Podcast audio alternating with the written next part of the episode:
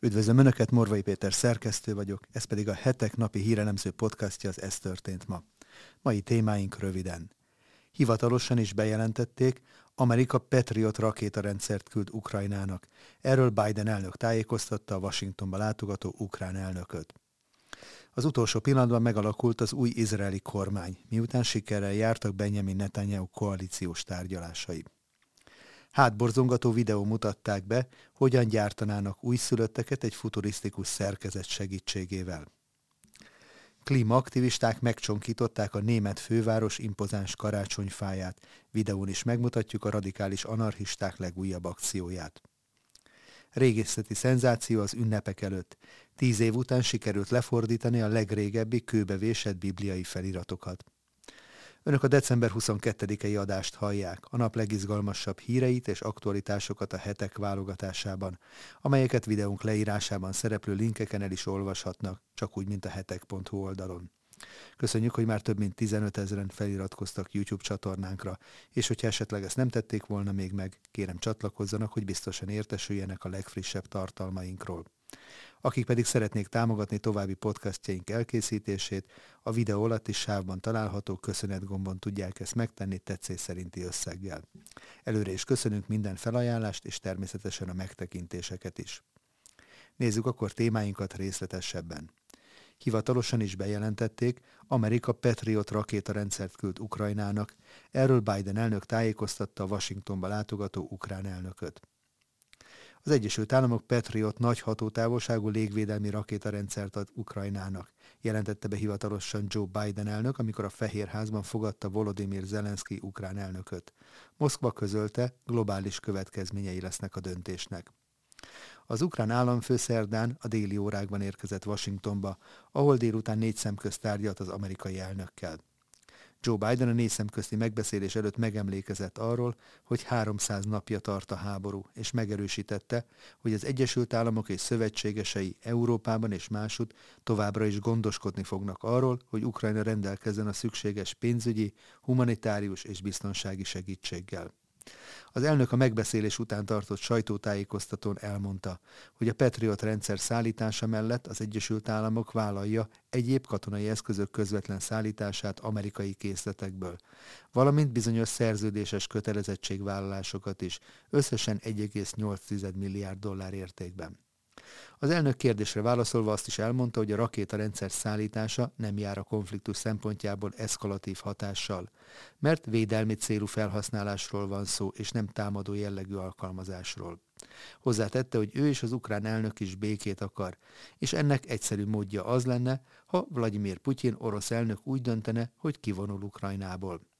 Ez viszont most nem fog megtörténni, jegyezte meg Joe Biden, amihez hozzáfűzte, hogy az Egyesült Államok és szövetségesei a további segítségnyújtásra fordítják figyelmüket, hogy Ukrajna a harctéren képes legyen győzni. Volodymyr Zelenszky a sajtótájékoztatón kijelentette, hogy köszönetet mondani érkezett az ukrán emberek nevében az amerikai elnöknek és az Egyesült Államok polgárainak az elmúlt hónapokban nyújtott támogatásukért. Úgy fogalmazott, hogy jó hírekkel tér haza, a most bejelentett pótolagos katonai csomag legerősebb eleme a Patriot rendszer, ami jelentősen növeli majd az ukrán légvédelem hatékonyságát. Az ukrajnai humanitárius helyzettel kapcsolatban kijelentette, hogy a tél túlélési kérdésé vált az ukrán emberek számára. Beszélt Oroszország felelősségvonásáról is, és arról, hogy az amerikai elnökkel közösen van javaslat a béke elérésére is. Megállapította, hogy az elmúlt hónapok eseményei igazi partnerré és szövetségessé tették Ukrajnát és az Egyesült Államokat. Az ukrán elnök Washington idő szerint az esti órákban a kongresszus tagjai előtt is beszédet mondott. Az önök pénze nem jótékony célokat szolgál. Ez egy befektetés a globális biztonságba és demokráciába, amelyet a legfelelősség teljesebb módon kezelünk, mondta Zelenszky. A republikánusok január 3-án veszik át az irányítást az amerikai képviselőházban a demokratáktól. A republikánusok közt többen is szkeptikusak az Ukrajnának küldött nagy összegű segélyekkel kapcsolatban. Egyesek a segélyek leállításáról és a kiutalt pénzek elköltésének nyomon követését célzó ellenőrzésről is beszéltek közülük. Zelenszky beszédét a beszámolók történelminek és nagy hatásúnak nevezik. Remélem, hogy a tisztelet és a hála szavai minden amerikai szívben visszhangra találnak, mondta Zelenszky. Minden esély és minden baljós forgatókönyv ellenére Ukrajna nem bukott el, Ukrajna él és virul. Zelenszky további támogatást kért. A zsarnokság frontvonalában az amerikai támogatás döntő fontosságú, nem csak azért, hogy helytálljunk a harcban, hanem azért is, hogy eljussunk a fordulópontig, hogy győzni tudjunk a csatatéren. Zelenszky szerint ez jövőre sikerülni fog, mert eljön az a pont, ahol az ukrán bátorságnak és az amerikai elszántságnak garantálnia kell közös szabadságunk jövőjét, az értékeiért kiálló emberek szabadságát. Volodymyr Zelenszky még elutazása előtt kiadott üzenetében a látogatás céljaként jelölte meg azt, hogy megerősítse Ukrajna ellenálló képességét és védelmi képességeit, valamint megvitassa az együttműködést országa és az Egyesült Államok között. Ahogyan arról a múlt héten beszámoltunk, Oroszország Washingtoni nagykövetsége előre bejelentette, hogy bármilyen amerikai Patriot rakétaszállítás Ukrajnának megjósolhatatlan következményekkel jár majd. Oroszország külképviselete közleményben hívta fel a figyelmet arra, hogy a nagy hatótávolságú rakétavédelmi rendszer szállítása a globális biztonságra nézve is veszélyt jelentene. Ha megerősítést nyer a megállapodás, akkor az egy újabb provokatív lépés lesz az amerikai kormányzat részéről közölték. Az orosz nagykövetség közleménye úgy fogalmaz, hogy a folytatódó ukrajnai fegyverszállítások csak megerősítik Volodymyr Zelenszky ukrán elnök rezsimjét saját büntetlenségének érzetében, és abban, hogy további bűncselekményeket kövessen el civilekkel szemben a kelet-ukrajnai területeken.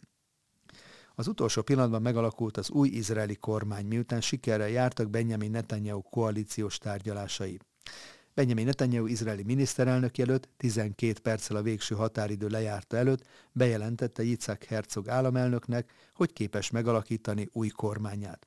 Szerda éjfélkor járt le a kormány alakításra kapott, majd 10, hónap, 10 nappal meghosszabbított idő, amelynek lejárt elő 12 perccel a miniszterelnök jelölt felhívta telefonon Herzog elnököt, és közölte vele, hogy a jövő héten megalakítja az új izraeli kormányt.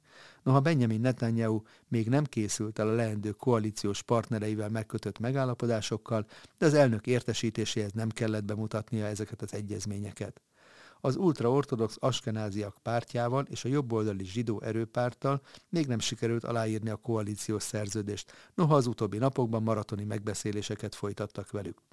A keleti vallásosok SASZ pártjával sem jutottak el a paktum megszövegezéséhez és kézjegyükkel ellátásához, de velük az INET eh, hírportál értesülése szerint már nincsenek vitás kérdések, és a vallásos cionizmus párttal is megszületett az egyezmény.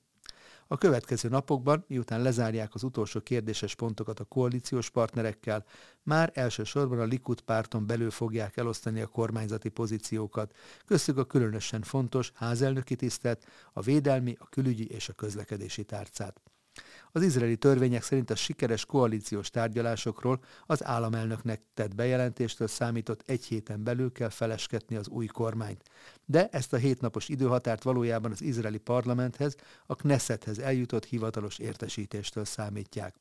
A Knesset azonban legközelebb csak jövő héten fog már összeülni, ezért akár további két hétig is eltarthat az átmeneti időszak, és elhúzódhat az új kabinet beiktatása. A jobboldali Likud párt vezetőjének a tervek szerint legkésőbb január másodikáig kell felesketnie a következő kormányát, és 24 órával az eskütétel előtt kell benyújtania a koalíciós megállapodásokat az izraeli parlamentnek. Hátborzongató videó mutatták be, hogyan gyártanának újszülötteket egy futurisztikus szerkezet segítségével egészen hátborzongató videót tett közé a tudomány nagyra törő találmányainak, a futurisztikus terveinek propagálásával foglalkozó szakértő Hashem Al-Gaili. A felvételből kiderül, milyen alternatívát dolgoztak ki a gyermekvállalásra, vagy ha úgy tetszik, a babák gyártására. E célból dolgozták ki az Ectolife nevű szerkezetet, illetve annak koncepcióját, melyel a szószoros értelmében sorra gyárthatják majd az újszülötteket. A videó a hetek online cikkében is elérhető, a leírásban megtalálják ehhez a linket. Látható ezen, hogy egyfajta mesterséges anyamékben vagy burokban tartják a csecsemőket, amin keresztül gondoskodnak arról, hogy a babák megkapják a szükséges tápanyagokat, és minden más szükségük is be legyen töltve. Egészen addig, amíg ki nem fejlődnek teljesen, és úgymond meg nem születnek. A tervek szerint éves szinten 30 ezer újszülött gyártására lesz majd alkalmas a megálmodott szerkezet, már amennyiben ténylegesen megvalósul ez a hátborzongató elképzelés. Klímaaktivisták megcsonkították a német főváros impozáns karácsonyfáját. Videón is megmutatjuk a radikális anarchisták legújabb akcióját. Klímavédelmi aktivisták megcsonkították Berlinben a német főváros legfontosabb jelképei közé tartozó Brandenburgi kapu előtti téren felállított karácsonyfát. Az utolsó nemzedék nevű csoport két aktivistája egy mobil daruval jelent meg a 15 méter magas kaukázusi jegenyefenyőnél, és a teret biztosító rendőrök szemelátára egy kézi fűrészsel levágták a felső két méterét. A rendőrök azt gondolták, hogy szerelők jöttek javítani valamit a fát díszítő fényfüzéreken. Akkor vették észre, hogy politikai akció játszódik le előttük, amikor a két nő a daru kosarára kifüggesztett egy transzparenst azzal a felirattal, hogy ez csak a karácsonyfa csúcsa. A csoport az akcióról szóló közleményében az egyik aktivistát idézve kiemelte, hogy a tengerben úszó jéghegyekhez hasonlóan Németországban csak a klímakatasztrófa csúcsát látni mint írták, miközben az egész ország azzal tölti a hetet, hogy a legnagyobb üzletekből beszerezze a legjobb ajándékokat, mások azon gondolkodnak, hogy a pusztító aszályok és áradások után honnan szereznek majd ivóvizet. Hozzátették, az éghajlati összeomlás Németországban is már a küszöbön áll, de a szövetségi kormány nem tesz erőfeszítéseket az emberek védelmében. Az utolsó nemzedék aktivistái az utóbbi hónapokban számos hasonló figyelemfelkeltő és tiltakozó akciót hajtottak végre. A többi között behatoltak a berlini és a müncheni nemzetközi repülőtér zárt övezetébe, hogy megbénítsák a forgalmat. Hamburgban, a nagyváros világhírű koncertpalotájában, a Rajnai Filharmoniában a csoport két tagja a karmesteri pulpitushoz ragasztotta magát egy hangverseny közben. A Berlin melletti Potsdam ugyancsak világhírű magánmúzeumában, a Barbenériben pedig két másik tagjuk egy jelképes műkincs romboló akcióban burgonya pürével öntötte le Claude Monet szénabogjákról készített sorozatának egyik darabját, a francia impressionista festő legmagasabb piaci értékű alkotását. Az üveggel védett festményben azonban szerencsére nem esett kár. Régészeti szenzáció az ünnepek előtt. Tíz év után sikerült lefordítani a legrégebbi kőbevésett bibliai feliratokat. Tíz év után sikerült megfejtenie két izraeli professzornak az ezékiás királyról szóló Krisztus előtt 8. századi kőbevésett feliratokat. Gershon Galil, a Hajfai Egyetem professzora, Izrael minden idők egyik legjelentősebb régészeti felfedezésének nevezte azt, hogy Eli Sukronnal együtt sikerült lefordítaniuk a kő, kődarabon szereplő feliratokat. A szakemberek szerint a szikladarabon nem csak Ezékiás király neve szerepel, hanem az uralkodásának 17 éve alatt elért sikerei is fellettek sorolva. Siloám tavának a kiépítése, a Gihon forrás földalatti csatornán történő elvezetése, a filiszteusok földjének elfoglalása és a zsidó szertartások megreformálása.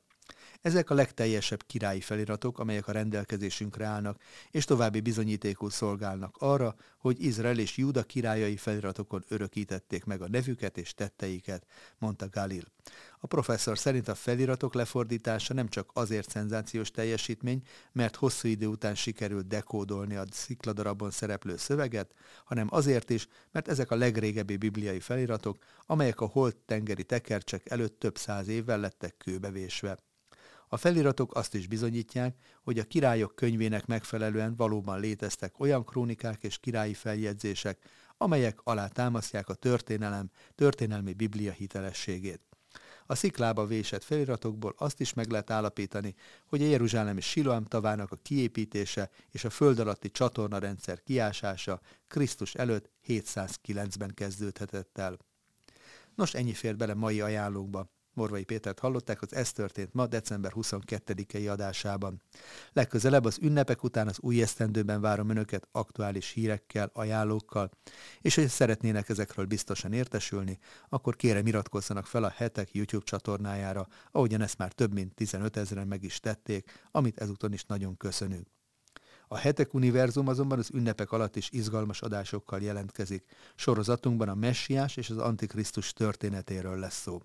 Addig is ajánlom figyelmükbe ünnepi lapszámunkat és előfizetői akciónkat, a fődíj egy Toyota személyautó. Nagyon békés ünnepeket kívánok, és várjuk vissza Önöket 2023-ban is.